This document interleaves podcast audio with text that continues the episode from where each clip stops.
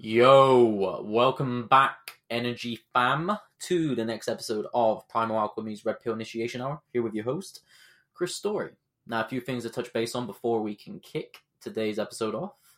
The first is my massive thank you to each and every one of you. You, right there, that sat there listening to this on the way to work, sat there on the bus, sat there in the car, or maybe you're listening to it while you're working out. But you, thank you for giving me some of your time to listen to what I've got to say, for allowing me to get into your head, plant some seeds, and open up your third eye so that you can see your true potential.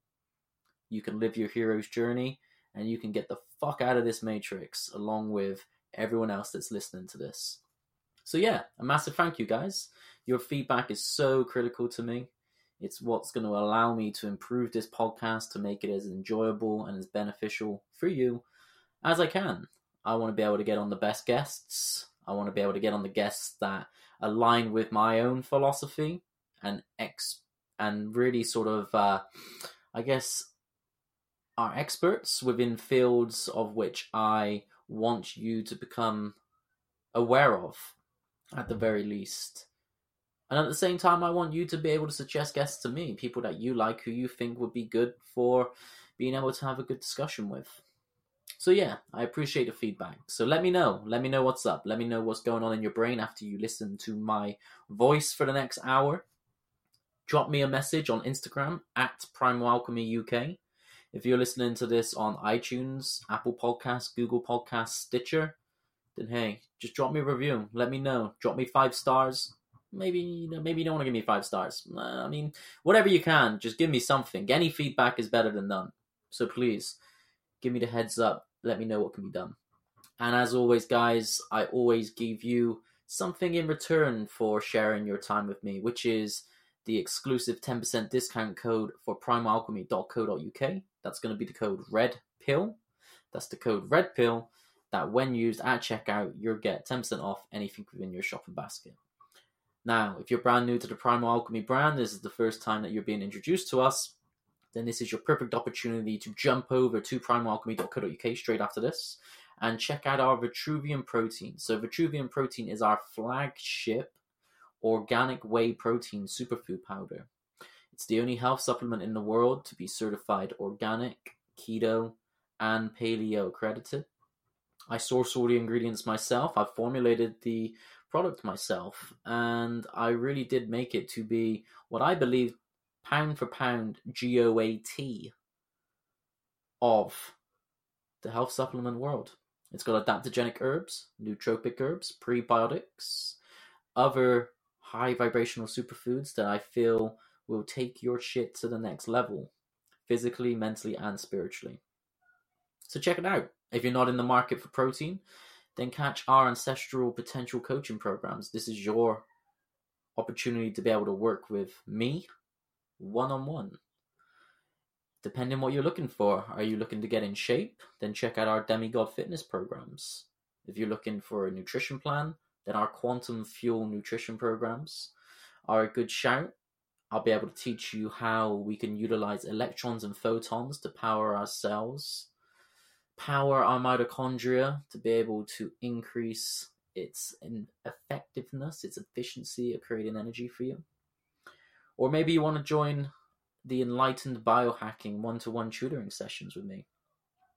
Then we can get deep into the esoteric shit, open up that third eye, get some DMT running through the system, and maybe connect to your God self in the process. But hey, it's up to you guys. Remember, that's the code Red Pill, Red Pill, 10% off. Also, guys, I'm coming at you with another exclusive discount, and that's from my brother Josh at APE Nutrition. APE Nutrition creates the UK's only organic ketogenic protein bar. Uh, I know Josh personally, he's a good friend of mine. He sources all the ingredients himself. He slaves away for hours at end in his kitchen creating these products, and he is making them from his heart. So please show him some love in return. If you go onto apenutrition.co.uk and use the code PrimalApe, you'll get 10% off anything within your shopping basket at the time of purchase. So, yeah, make the most of it, guys. All right, so getting down to today's episode, we have Professor Brant Cortright on the show. Now, Brant is a clinical psychologist and professor of psychology at California Institute of Integral Studies. Quite the title indeed. Uh, I came across Brant's work through reading his book, The Neurogenesis Diet and Lifestyle. Uh, I read this maybe four or five years ago, back when I was working on the cruise ships, when I had some time. I would just sit there in my little office, office in my office slash the gym, and just consume pages of his book. And it was really interesting for me. It was the first time I was introduced to the concept of neurogenesis, which is essentially the growth of the brain, growth of neuron brain cells. And yeah, ways in which we can add practices and protocols in our life through lifestyle choices and dietary choices to increase the rate of neurogenesis in the brain. And also at the same time to limit cognitive decline through neurodegenerative um, factors and variables that are pretty much being bombarded with in today's life. In most of our lifestyle choices, is going to have quite a detrimental neurodegenerative effect on our uh, yeah on our brains. Uh, this episode was actually really interesting because it was very surreal for me to be talking to Brant in the first place. Like to be reading his book a few years ago to all of a sudden being able to talk to him one to one.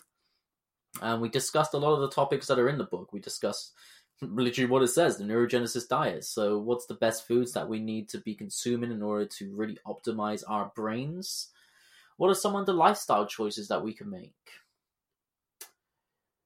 Are you following your path? Are you fulfilling your purpose? It's all important factors, guys. Factors that you wouldn't think would contribute to your brain health, but it do. And Brant has the evidence to show it. So, yeah, let's uh let's just jump on in. Hopefully you enjoy this ones. Again, guys, drop me some uh drop me some feedback afterwards, and I hope you enjoy it. So as always, Morpheus, show these fools what's up. Let's get shit started. You take the blue pill. The story ends. You wake up in your bed and believe whatever you want to believe. You take the red pill. You stay in Wonderland. And I show you how deep the rabbit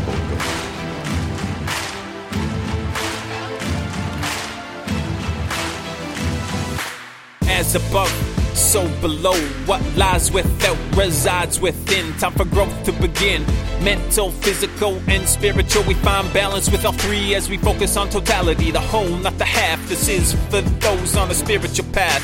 Looking for the clues to the answers of life. But the truth ain't always nice, so leave your ego at the door. Let your inner lion roar and your spirit soar as we go deep down to the molecular level. Tap into the body with some yogic breath. Throw in some calisthenics for a true strength test. Like the shamans of old, we use the nature to heal with a little bit of DMT to reveal. This whole life journey is a little surreal, and your mind needs a leader, not a follower in life. Let your mind be the master, and you pay a hefty price. This next 60 minutes is about self mastery. It's not an easy path and it's a lifelong journey, but we up to empower with this red pill initiation hour.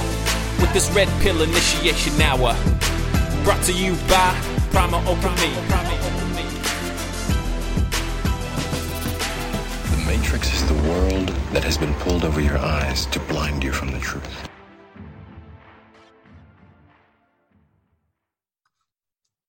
Three, two, one, and Oh shit, guys, we're back. Sweet Odin.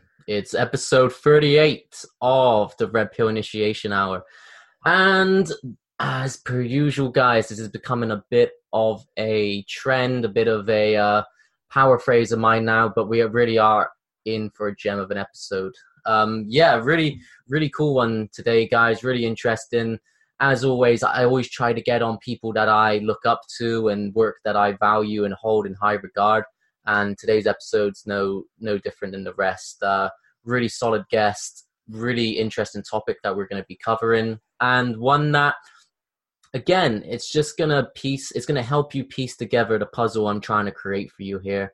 You guys may, depending on if you're new to this podcast, depending if it's you're an avid listener of this, really this podcast is one piece of the puzzle of the picture I'm trying to create in your mind of the philosophy I'm trying to deliver to you guys and yeah it everything's connected. So hopefully you enjoy this one and hopefully you value it just as much as I do. And today's guest is someone that like I said just a minute ago I really do value his work. Um, his book was integral to my development of the Primal Alchemy brand in learning everything there. Well, learning a lot when it comes to the topic of neurogenesis in terms of really optimizing our brain, what the brain is, what it's about, and how uh, how important it is not just in our physical life but also in our spiritual life as well. Uh, so a lot of esoteric shit that we're probably going to be covering today as well. And yeah, hopefully you guys enjoy it. So let's get on with it. Let's jump on in, jump into the deep end. So today's guest is Mr. Brant Cortright. He is a PhD. He's a clinical psychologist, professor at the California Institute of Integral Studies. Hope I got that one right. Did I get that one right, Brant? Yep. Yeah, son. Oh, my brain's not working too bad, is it, Brant? It's like I'm learning some of your protocols and putting it to work. I remember these things. So, uh, yeah, let's uh, let's jump in. So, I just want to give a massive welcome to yeah, Brant Cortright himself. Brant. yeah, thank you for having me. I'm excited to be here.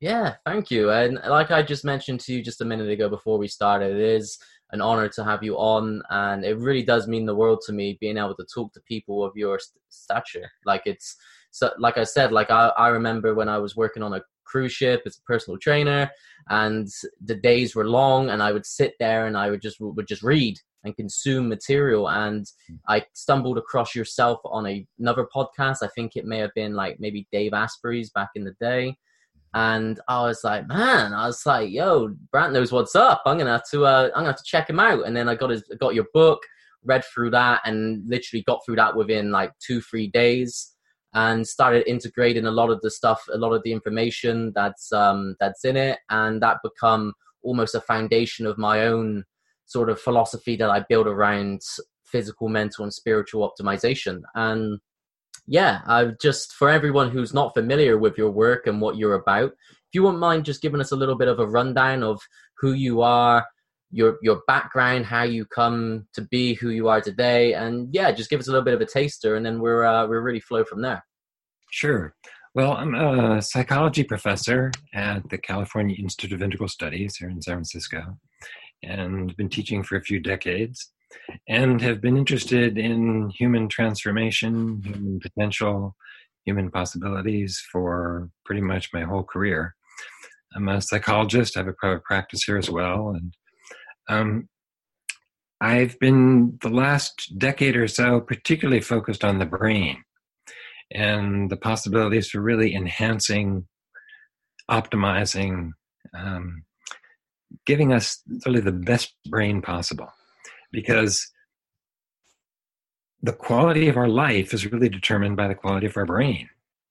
And there are so many neurotoxins in our environment on so many levels physical neurotoxins, emotional neurotoxins, mental neurotoxins, spiritual neurotoxins that the quality of our brains has degraded. And so the book is really an attempt to find an optimal sort of peak brain performance. And key to that is this process of neurogenesis, which is the process of the brain making new brain cells.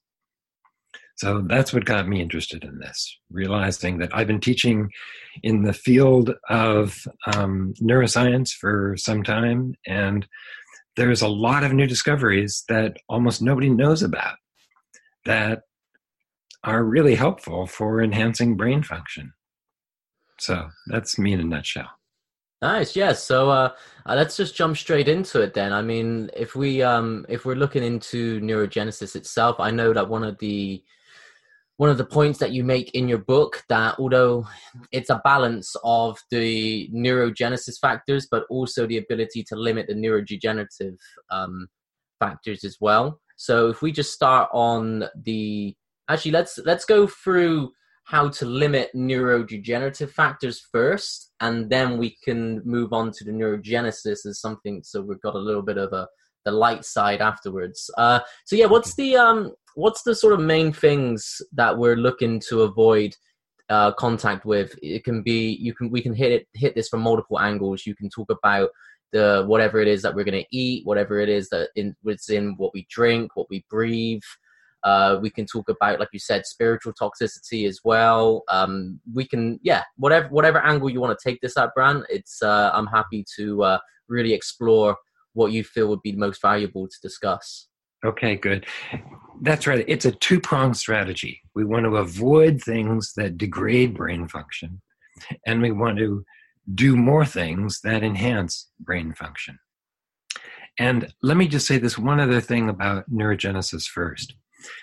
When they first discovered that the brain does make new brain cells throughout our entire lifetime, a discovery that they made less than 20 years ago, late 1990s, they didn't know the significance of it at first. And then they began to realize actually that the rate of neurogenesis, the rate at which your brain makes new brain cells, has a huge impact on the quality of your life. So, a low rate of neurogenesis and neuroplasticity, which means your brain is, you know, people think of the brain as a computer. That, that's not a good metaphor because a computer is a static, dead thing. The brain is this living, moving, it's almost like a slow moving amoeba it's always in motion. It's every new experience, every new sensory experience, learn things, it all changes the brain.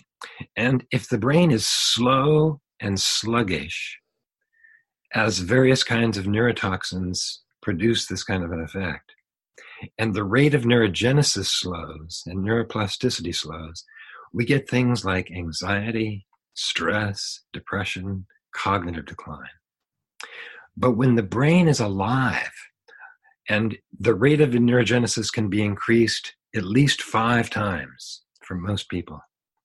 When we have a, a brain that is living, growing, moving rapidly, when it has a high rate of neurogenesis and neuroplasticity, then we get cognitive enhancement. We get rapid learning, rapid problem solving, and we get robust emotional resilience and protection against stress, anxiety, depression. So, the state of our brain, the, the quality of the rate and quality of neurogenesis and neuroplasticity have a, have a huge impact on our quality of life. So, some of the things that slow down neurogenesis and neuroplasticity are there are a lot of physical factors in this. Um, smog, for example, if you live in a smoggy environment, um, that slows down your rate of neurogenesis. Actually, the very small particles, the two micron particles, micrometer particles and below, actually enter the lungs, enter the bloodstream, and actually cross the blood brain barrier where they act like little wrecking balls in the brain, just sort of smashing into neurons and creating inflammation and slowing down neurogenesis and neuroplasticity. Um, pesticides in our food also have a neurodegenerative effect. Um, one pesticide in particular is particularly popular in the United States and China and India and Brazil. It's less used in the, the EU, but it is used there. And that's something called glyphosate. Mm-hmm, yep. The, it's the main ingredient in Roundup. And what glyphosate does is, first of all, it's an antibiotic. And so it begins to wipe out your microbiome, which we know is not a good thing, right? We want a lot of microbial diversity there most people in the West have about 10,000 different strains of bacteria in their gut. Indigenous populations have 20,000 or 30,000 strains. In the West, 10,000 strains or as low as 1,000 strains, 500 strains. this is terrible for the immune system because 80% of our immune system comes from our gut and the microbes in our gut. And so any kind of ecosystem where there's a lot of diversity is good and robust. If there's not much diversity, it's not good for the ecosystem. Also, what glyphosate does is it opens up what's called the tight junctions of the intestines. So the tight junctions are these semi-permeable membranes that lets in the good nutrients and keeps out toxins and other kinds of poisons, things that aren't helpful. But what happens when we do glyphosate is that those tight junctions open up. And so the body lets in all kinds of toxins, which the, which the body then has to create inflammation in order to get rid of. Now, when the tight junctions of the intestines open up, the tight junctions of the blood brain barrier also open up. Mm-hmm. So when we get leaky gut like this, we also get leaky brain. So toxins start coming into the brain as well. Again, we get inflammation, and inflammation, which is behind most major diseases, um, heart disease, cancers, diabetes, um, and in the brain, um, cognitive decline, dementias, Alzheimer's, those involve a lot of inflammation. We want to keep inflammation very, very low in the brain and in the body. Um, so those are two things which are huge. And in the United States, 93% of Americans have measurable amounts of glyphosate. And in some parts, like the Midwest, certain parts of the South, certain parts of the agricultural areas of California, it's in the dust, it's in the rainwater. It's like you can't get away from it. Um, and so there are, we, we could go on and on here. We could spend the entire program really focusing on different kinds of neurotoxins. Mercury is a huge one. Um, people eat too much uh, fish that is higher in the fish food chain. And as they do that, they get more and more mercury. Mercury is, I think, the second most potent neurotoxin known. I think plutonium is the only one that is more potent than mercury. Um, so if you're going to eat fish, it's good to eat things that are low on the food chain and wild caught, if possible. Um, let's see. Um, so there are physical stresses that that assault the body and degrade brain function. There are emotional neurotoxins, stress being probably the biggest one. Chronic stress slows neurogenesis to a crawl. Um, there are mental neurotoxins. Watching too much TV, what consuming too much media just passively, produces cognitive, measurable cognitive decline. If you're watching more than three hours of TV a day, it's not good for your cognitive functioning.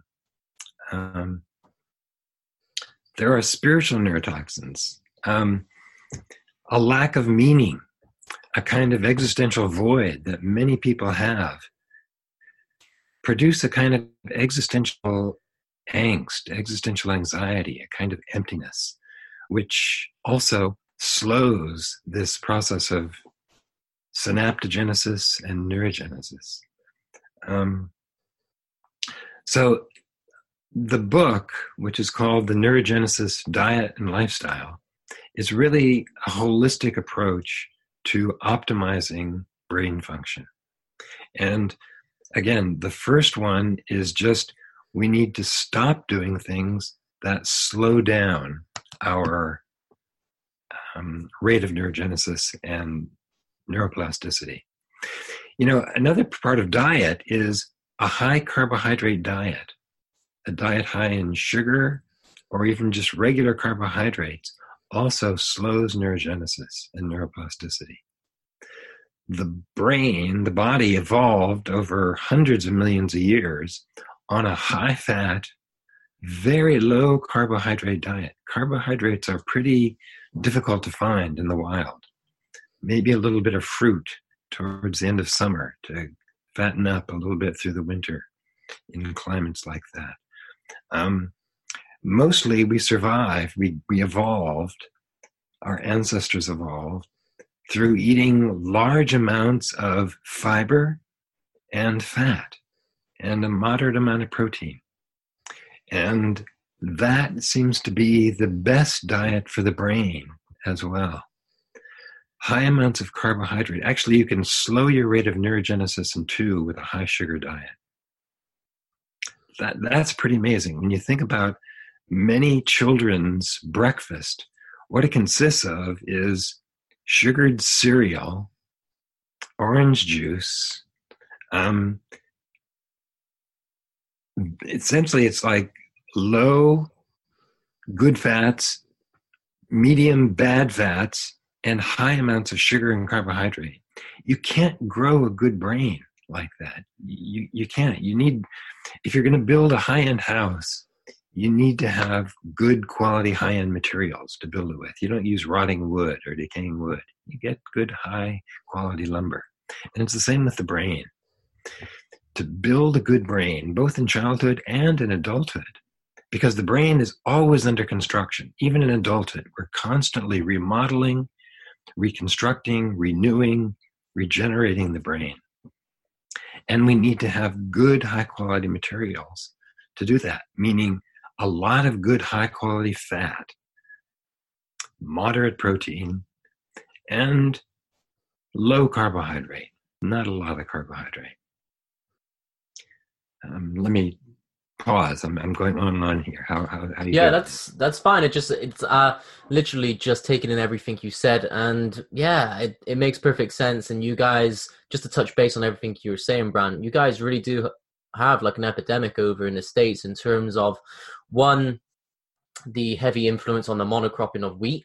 So the wheat, because of that, you've then got all the glyphosate that's sprayed on it, and you've that's like that's like a double whammy because you're ingesting wheat based um, food into your diet, and then the wheat's gonna have wheat germ agglutinin, and as soon as you have that wheat germ agglutinin, that's gonna that's a lectin that's gonna then kick off reactions in the body. You're gonna get like um, gliadin and zonulin, and that's going to start having those effects of what you're saying with those tight junctions they open up and then you start getting leaky gut leaky brain and then these substances attach to the myelin sheaths and then they really they, they stop um, any sort of brain derived neurotropic growth factor um, from there. And it's like you're giving yourself a mild form of brain damage from consuming this, let alone that's just the wheat. That's not then with the glyphosate on top of it. And Monsanto's recently been like, they literally just lost a court case. It was um, some uh, janitor at a high school, I believe, and he got cancer and he blamed it on the glyphosate exposure and he won. And so that's quite a major um, a major turn of events because normally Monsanto has got their hands and tentacles within so many different um, departments within the government, within the legal system, that they've they've managed to avoid um, being made accountable for this for these crimes, crimes against humanity for a long time, and now they've finally been called out on it. So it's, I mean, is are we going to see a change anytime soon? Not on a global scale no it's more so on having this information at hand so you can make it on an individual level. And yeah i think i think it, it all ties in so nicely of everything you said because if you're not if you're doing a high fat low carb diet then you're not going to be touching the foods that are contaminated with the pesticide with glyphosate. And then like you said there's so many other factors involved. Like when you said like the lifestyle factors such as stress finding your purpose in life. If you find your purpose in life and you're actively living your purpose, you're following your bliss, then yeah, you're going to run into stressful situations, but those stressful situations are more beneficial for you than chronic stress that you get from not having meaning, not having not having purpose in your life and it's one that it's pretty much the it can be diagnosed as pretty much the most prevalent um, issue within the world. Like there's so many people that are walking that are walking down the streets. Pretty much 99% of people that aren't living their life uh, purpose. They're not. they haven't found their meaning, and because of that, they're in a constant state of flight or fight, uh, fight or flight, and yeah, that's going to start to have an effect as well. And like you were saying, there's so many other variables that are included from the food we eat, life, um, lifestyle as well. One of the other things I'd like uh, just to jump on with, Brant, is what's your opinion on fluoride? Um, I'm not a big fan of it. Um, I, I thought not. A, a toxin, and unfortunately, in the United States, most states require it to be put in the water. So you've got to really get a good fluoride filter to get it out of the water. Mm. Um, I guess it produces calcification in the pineal gland. Not a good thing. Um, yeah, there's um, what just out of interest, Brant, is have you got any suggestions on um, like you said then with the water filters in order to get the fluoride out is that something that you actively do do you have a special source of water that you trust um, anything that you would advise anyone who's listening to try out um, I don't have any particular product that I would recommend. I have a spe- specific water filter that does take out fluoride, but I've got to change it every six months, and it's fairly expensive, but there are other less expensive ones around. Yeah. Um, yeah. So is that a reverse osmosis? Gliadin um, that you mentioned, which is, is great. That's right. It's not just glyphosate, it's also wheat. And wheat is all over the world, right? Most communities in the world, or many communities in the world, um, wheat is a staple. And There's a protein that you mentioned in wheat called gliadin, which you're right, opens up. Is that how to pronounce it? Also. Is and it so gliadin? What? Is it gliadin? I've been saying gliadin for so long. I sound like a fucking idiot. Is that how. I'm meant to be saying it? I gliadin. Think gliadin. Yes, yes. Great. Well, at least you saved me on that one, Brant. I'm gonna fucking keep myself noted in the head. Gliadin. Jesus, the amount of times that I've been saying gliadin for so long, no one called mm. me out on it. Good. Thanks for that, Brant. I've learned something. Um, just one other thing about um, diet. I think we should probably just touch in on this because this is probably, excuse me, the single most important thing we can do in order to increase brain function, to reach really peak brain performance. probably, it, it turns out there's probably 30 to 50 different nutrients that dramatically increase the rate of neurogenesis and neuroplasticity in the brain. One of these, the most important of these, is omega 3 fatty acids, fish oil. Mm-hmm. Um, Christine Thuret at uh, the University of London increased the rate of neurogenesis 40% just by adding omega 3s to the diet. And of the omega 3s, you know, there are three omega 3s there's ALA, EPA, and DHA. And of these, the most important is DHA, because DHA is the fundamental building block of the brain. We talked about how 60% of the brain was fat. Of that, a half, about a half of that is DHA. DHA is the fundamental building block that creates new brain cells. But we need to have a diet that is high in DHA. So most people need a gram or two a day of DHA. We also want EPA. ALA, we don't need to worry about that. That's almost useless.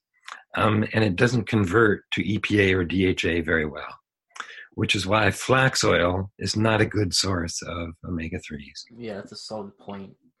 But EPA is a very powerful anti inflammatory. And so that's a good thing to have. We want that in the brain. So most people, I think, need a ratio of about 50 to 50 50% EPA, 50% DHA in their fish oil supplement. Um, and it, if you're doing a fish oil supplement, it's also important to get one that is molecularly distilled. So it doesn't have mercury in it. Otherwise, you're going to get concentrated bits of mercury there. And if you're doing a vegetarian form of, of omega 3, you need to do the algae form of DHA. Um, I think that your DHA levels. And most people need three or four grams a day. Um, so that I think is hugely important. They did a study where they raised a group of monkeys on a low omega 3 diet, and they raised another group of monkeys on a high omega 3 diet. And then they looked at their brains. And the brains on the low omega 3 diet were very simple, undifferentiated brains. But the monkeys of those who had had a high omega 3 diet had very complex, richly differentiated brains, almost like humans. Um, it is the single most important thing we can do for our brains, I think, is to make sure we're getting enough omega 3 every day. Um, and then there's some other supplements that are really important for increasing neurogenesis and neuroplasticity. Um, one of these are blueberries. Blueberries are one of the most amazing things for increasing uh, neurogenesis. Um, another one is hesperidin. So when we make new brain cells, the body is pretty good, the brain is pretty good at pruning new brain cells that aren't immediately used. So, about half of new brain cells that are produced tend to die off pretty quickly unless we do other things. So, one of those is hesperidin. Hesperidin keeps new brain cells alive. So, hesperidin is a bioflavonoid that we get from citrus fruits. And the usual form of hesperidin, which is available like as a 500 milligram supplement, is not very well absorbed. But there's a form of it called methyl chalcone, which is very easily absorbed. I think it's like eight times more easily absorbed than regular um, hesperidin. So, one thing I think it's important for everybody to take concerned with brain health is the methyl chalcone form of hesperidin um, day, once daily or twice daily. And then another two other really good things are green tea extract. Um, the EGCG in green tea has a very powerful neurogenic effect. It increases both neurogenesis and synaptogenesis, which is neuroplasticity. Um, and curcumin, um, turmeric, but essentially curcumin, the, the most active ingredient in turmeric, also has a very powerful anti inflammatory, antioxidant, and neurogenic effect. Um, you probably know this, um, and probably many of your listeners do too. Curcumin by itself is not very well absorbed, and so it often needs to be done with either a pepper extract called piperine or with phospholipids, such as an egg yolk, um, or micronized, like really, really tiny particles. And then that can increase the absorption by anywhere from 10 times to 100 times, depending on the method used. Um, and the book goes into about 30 different things that increase our rate of neurogenesis that I think are really helpful for people to take. So I think of there being like four pillars to this diet. The first part is neurogenic, doing um, nutrients that increase the rate of neurogenesis and synaptogenesis. And the other three are low carb, anti inflammatory, um, excuse me. um, and antioxidant. So, to have a low carbohydrate, high good fat diet is clearly important. Um, for many years, I'm sure you and many of your listeners know this, we were told that you needed to have a high carbohydrate, low fat diet. Now they realize that's exactly what is causing this epidemic obesity and diabetes and heart disease and everything else. Um, it's not that fats cause heart disease, it's that oxidized fats cause heart disease and high sugar, high carbohydrate as well. Um, So we need to do good fats, good healthy fats, meaning non oxidized fats, which means staying away from vegetable cooking oils, even olive oil, better not to cook with because it has such a low smoke point, oxidizes quickly. Um, and to cook with things like coconut oil, butter, lard, ghee, um, and an anti inflammatory diet, meaning low in like fried foods. You know, when you eat deep fried foods, that oxidized, those oxidized oils, oxidized fats, get into your bloodstream and they produce inflammation. And that is directly related to atherosclerosis and heart disease. Um, we need to be taking in good fats, not unhealthy oxidized fats. Um, and antioxidant, eating a lot of fruits, vegetables. Um, we need lots and lots of fiber. We want a gut friendly diet, right? We want to be feeding and increasing the diversity of our microbiome, of the healthy bacteria in our intestines. And that means eating a diet that's high in fiber, just like our ancestors did. Some of the, it's hard to tell what our ancestors ate, but from what they've been able to tell in terms of looking at the remnants of um, areas where they cooked, looking at um, petrified poop, looking at other things from thousands and thousands, tens of thousands of years ago, they think that um, our ancestors ate probably at least 100, maybe 150 fiber every day. That's a lot of fiber. That um, is a lot of fiber. Fuck. It's, it's way more than most people eat. But that produces, it's like that is good food for our microbiome. That's what our microbiome needs really to survive and thrive and diversify. Where would they get so much fiber from? Well, roots, plants, I mean, they were just eating what, what was growing. And yeah. when you eat that way, you take in a lot of fiber.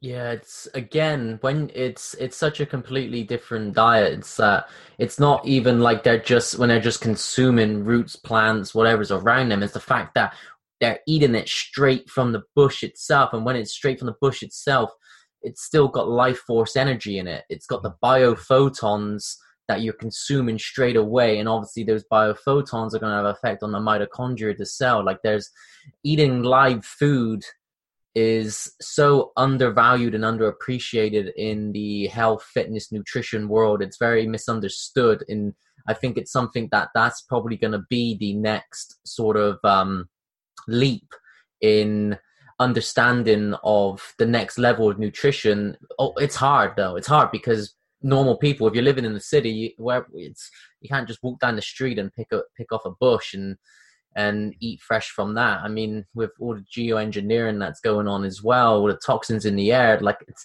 uh, the plants, the fruit, the vegetables that grow today aren't the same as they used to be. So you have to be very specific and very aware if you're going to be doing something like that. But just to pick up on some of the points you made prior, Brant, um, I'm very interested in DHA.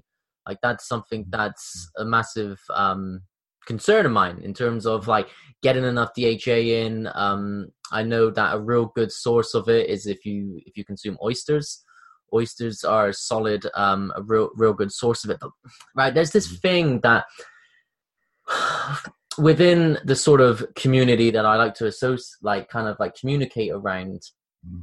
There is this big sort of it's, it's a growing a growing um uprising against DHA.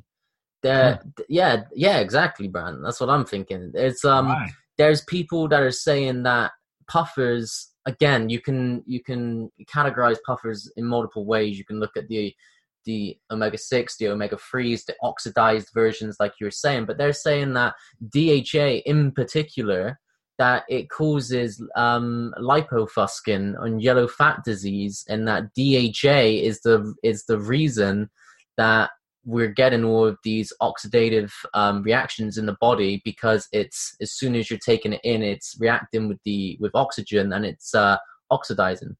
And there's there's a big like there's a lot of people with some pretty big followings that are Mm. that are saying this, jumping on this bandwagon and really shitting on DHA, and it's Wow. it's it's making things hard for people because DHA is such an important um, molecule to have in your system. It's so integral for, like you said, like brain development for for a lot for a lot of things. It's important for being able to have it in your eyes so you absorb photons from the sun that converts it into a DC current, and that's what's going to sort of charge you up, charge your brain up. There's all of these things that um, DHA is important for, but there is a growing concern amongst um, a certain group of individuals within the alternative health industry that, um, yeah, are really starting to pick up a bit of um, a bit of a following with what they've got to say, and it's it's dangerous. It's dangerous information to be putting out there.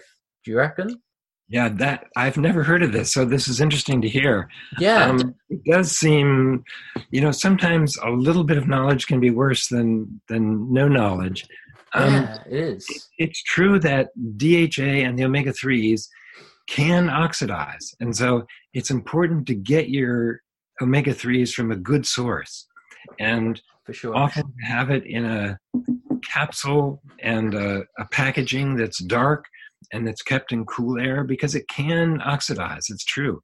Some omega 3 supplements um, turn rancid if you're not careful, if you expose them to light and heat. If you keep them cool and in the dark, they should be fine, particularly if you're getting them molecularly distilled. But um, this seems not good to me. Um, yeah, it's it's not good. It's and it's- uh, comes from many different sources, right? That's kind of like debris, um, aging debris. Um, so it, it's such a fundamental brain nutrient that I would think the last thing anybody in the world would want to do is limit their DHA. They just want to make sure they have good, high quality DHA.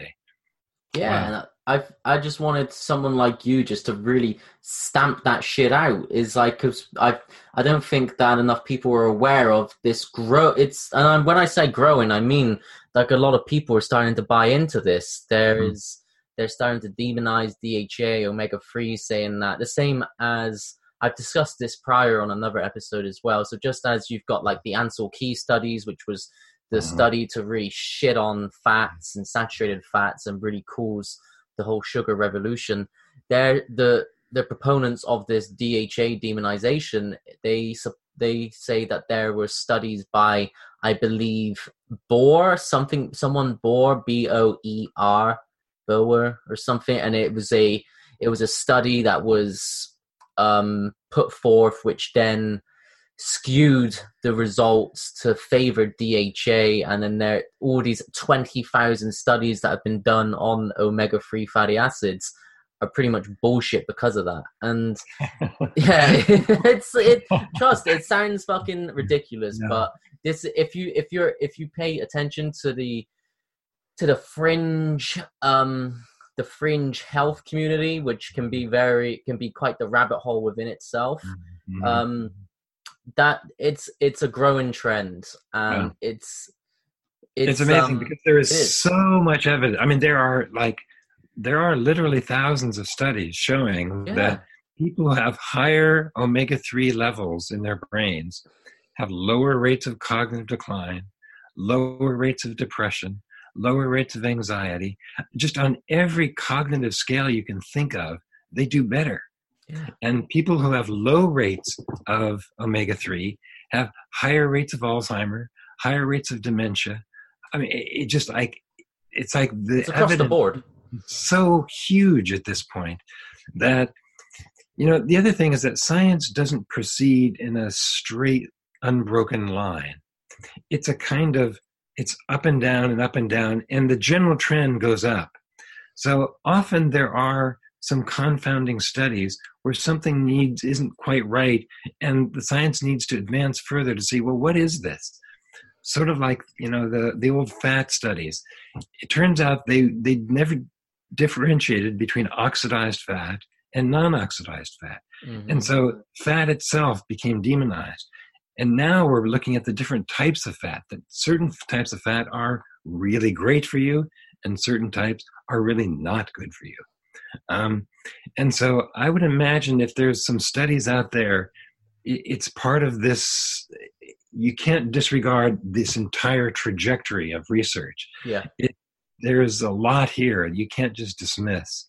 Yeah. So I, will I'll check that out. I'll see what is going on with that. For sure, just check it out because it, it is really picking up a trend. And like and like you just said, it's like with everything, and you can look at this from every aspect of life. Is that you're always going to have outliers. There's always yeah. going to be outliers in in science, within human beings, within the animal kingdom, the plant kingdom, and then all you need then is just someone who's got a voice that's got a bit of confirmation bias that they can attach themselves to the outliers to the results and use that as proof support what they're trying the agenda whatever it is that they're trying to trying to prove. And this is just something that yeah I, i'm making a point to bring this up to people that i have on the podcast because i want to make i don't know if they're aware of it but i want to make them aware of it that there's there's shit that's being talked about these really important like life defining life life saving life changing uh com- um, nutrients that are critical for health, critical for optimization, and people are going to start to get the wrong idea, and people are already confused. People are already kind of like, "Fuck, what do I do? If I do I eat do I eat high protein, mild carb? Do I eat high carb, mild protein, low fat? Do I eat high fat?" And everyone, there's everything just up in the air at the moment, and there's so many like authoritative voices saying one thing, another thing. Am I vegan? Am I carnivore? Am I ketogenic?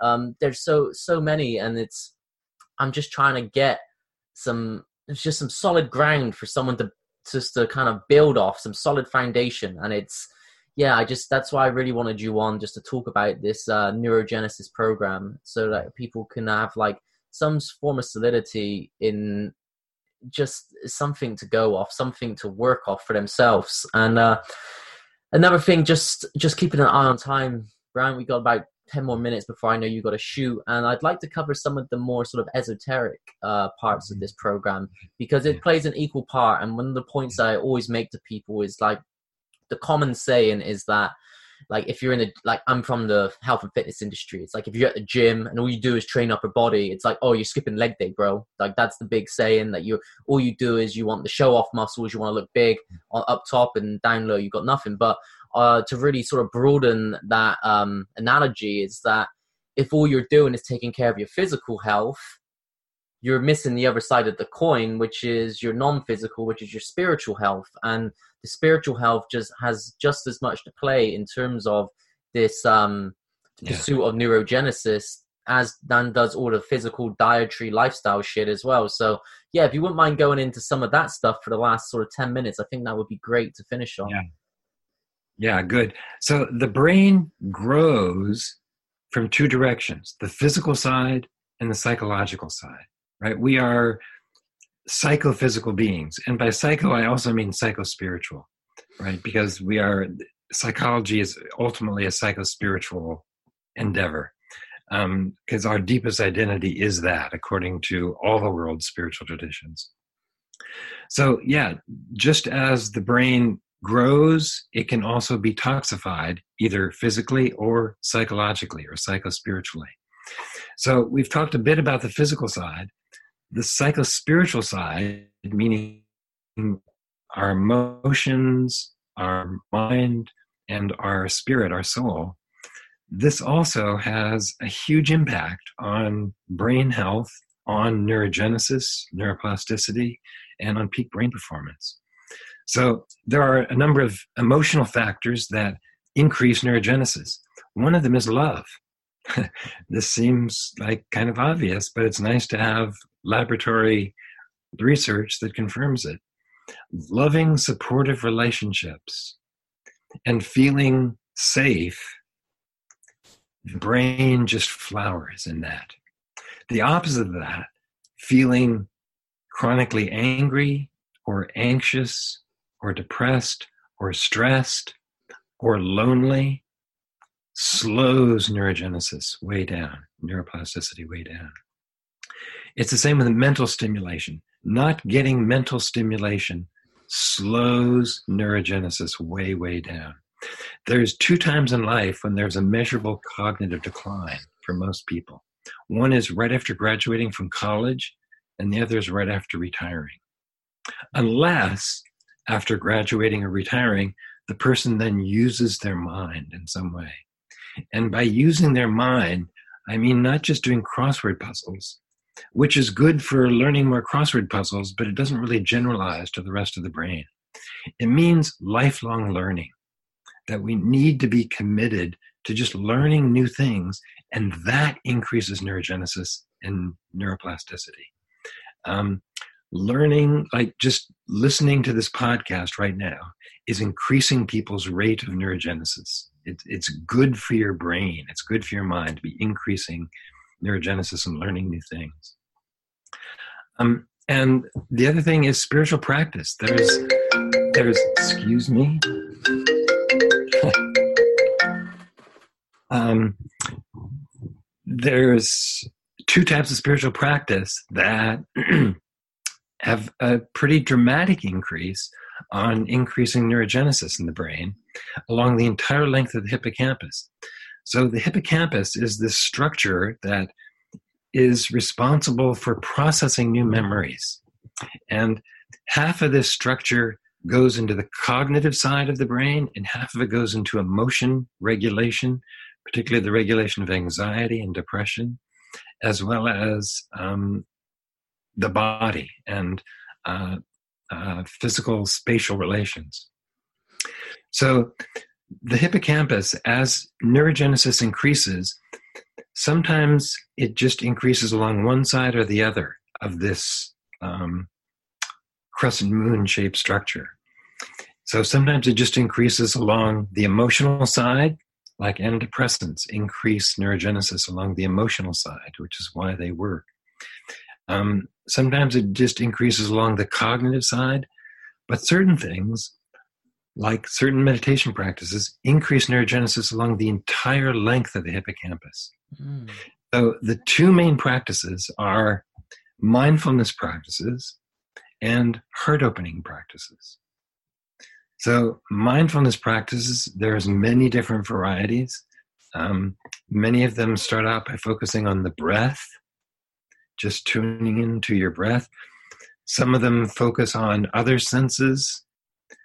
Some practices focus on just general awareness, just open awareness, whatever you're aware of. Simply be observing it, noticing it, letting it arise, letting it pass away. All mindfulness practices try to bring us into the here and now. They bring us into this very present moment.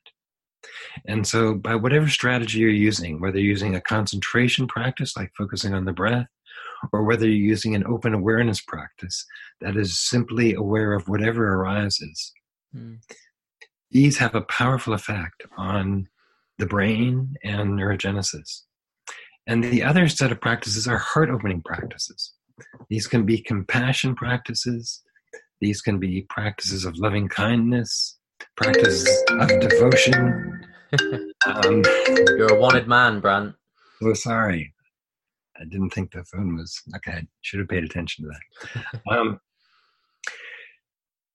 so these different devotional practices, um, devotional prayer, um, bhakti practices, heart opening practices, these also work along the entire length of the hippocampus and have a profound effect on neurogenesis and neuroplasticity. Mm. So, one thing that's clear from the research is that when we use a holistic approach, meaning we stimulate the brain from every level, meaning body, heart, mind, spirit, these all work together synergistically. They work together much more effectively than if we just do one or two. So, we want to really work with our whole human consciousness here. We want to optimize human consciousness not just the physical level, not just the emotional level, but the whole depth of who we are, which is a psycho spiritual physical being. Um, and so finding meaning, like you were talking about earlier in the beginning, is part of one's um, spiritual path. Really finding out why am I on this earth? What is my soul's mission this lifetime. Most traditions talk about that we incarnate for some purpose. We're, we're here to learn something, to do something, to create something, to contribute something. And if we don't really know what our soul's mission is, we're lost, as you say. Yeah. Um, so it's really it's all together: body, heart, mind, spirit. Yeah, I think I think that's a solid explanation, and it's really what I was looking for when I was asking you. It's what I was hoping the answer would be, and it's uh, yeah, it's it's so it's so important to, like I said, just to understand both sides of the coin of the physical and non-physical, and then understand that we are the totality of the coin itself. And you've got you've got to you've got to do these practices, and loads of people just either aren't interested or they don't they don't find immediate results in these sort of practices so they kind of just throw it over their shoulder into the bin.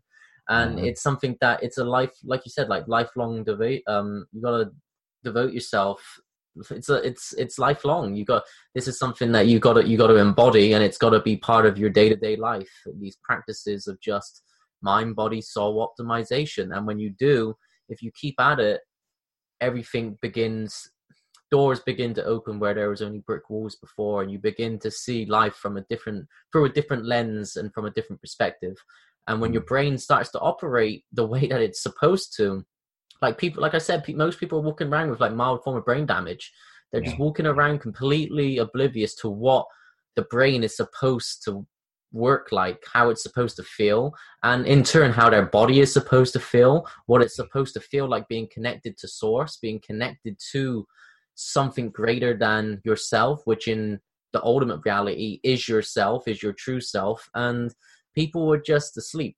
They're asleep to their true potential. And um that's one of my purposes one of my like really why i'm i believe i'm here is in order to help people to teach people how to how to become the best version of themselves to connect with that higher self with that higher source. And in return i want to be able to connect with people like yourself that have been walking the walk for a long time now and putting out the good messages. And it, i feel i feel like it's one of those things where it's um the torch is being passed in that i'm learning for everything i can from you guys and i'm trying to pass it on to the next generation. And just we're in we're in an interesting time period in here on planet earth and it's we're at a fork in the road in humanity and it's it's one of those where we can go either way and we need people to be able to sh- kind of just shine the light on the right path for people and be like guys it doesn't have to be this doom and gloom world that in this fear-based reality we're conditioned and programmed to live in. It's like that's not how we're naturally supposed to live and we need to we need to start respecting our ancestors and the way that they lived and understand that our ancestors are essentially us in the future. Everything they had is what we're destined to have again once we reconnect with nature reconnect with natural law and find ourselves in the process and once we find ourselves then everything will become much clearer. And then you don't need to listen to the authoritative figure. You don't need to listen to someone telling you that dha is going to give you brain damage and causes lipofuscin and fucks you up. You don't need to listen to those sort of people because the answers are clear. You know all the answers. They're inside of you and you just need to do these practices to connect with that inner source with that intuition and you begin to um you know you'll be able to your your bullshit radar will increase tenfold and you'll be able to tell who's honest who who's talking with integrity with honor and who's talking with well not the right intentions behind their uh behind their words but i just wanted to say brant uh, a massive thank you for coming on today. It really does mean a world to me for you to give me some of your time to be able to discuss this with you, pick your brain a little bit, and have uh, have you eh, be able to give your sort of um, work, your life research into a into a, a little a sound bite in order to give to my audience and help them with their own path, with their own journey. And yeah, uh, hopefully, guys, you've really enjoyed this one, and just want to say a big thank you to Brant. Thank you, and and thank you for having me. This has been a pleasure. You're doing great work. Um, keep it up. Thank you, and that again, that means the world to me as well.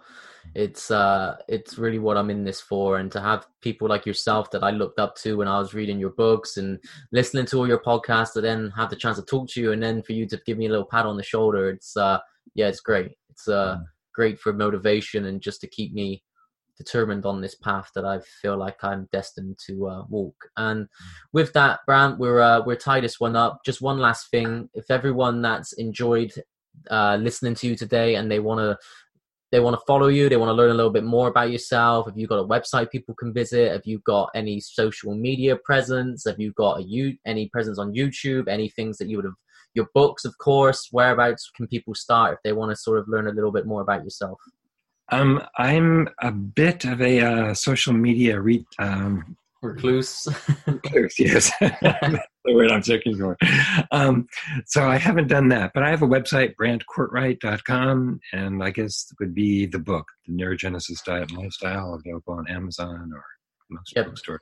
Uh, yeah, I'll throw, I'll throw all of that into the show notes as well. I'll put a link on the uh, on the show notes with to the to the amazon.com and .co.uk link for for your book and yeah i'll throw i'll throw your website on there as well and yeah hopefully uh people will people will really resonate with your message and give your book give your book a reading because it's, just truly it's really worth it it's a great book and i thoroughly enjoyed it and i know pe- plenty of other people are still to enjoy it moving on to the future so uh yeah, in which case we're call this one a night, guys. So that's going to be episode 38.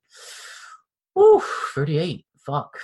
Every episode's uh, just get we're getting closer, guys. Getting closer to that big picture that I'm trying to paint for you. So, uh, 38. All right. So, episode 38, rolling out, guys. As always, stay woke as fuck, and I'll catch you on the next episode.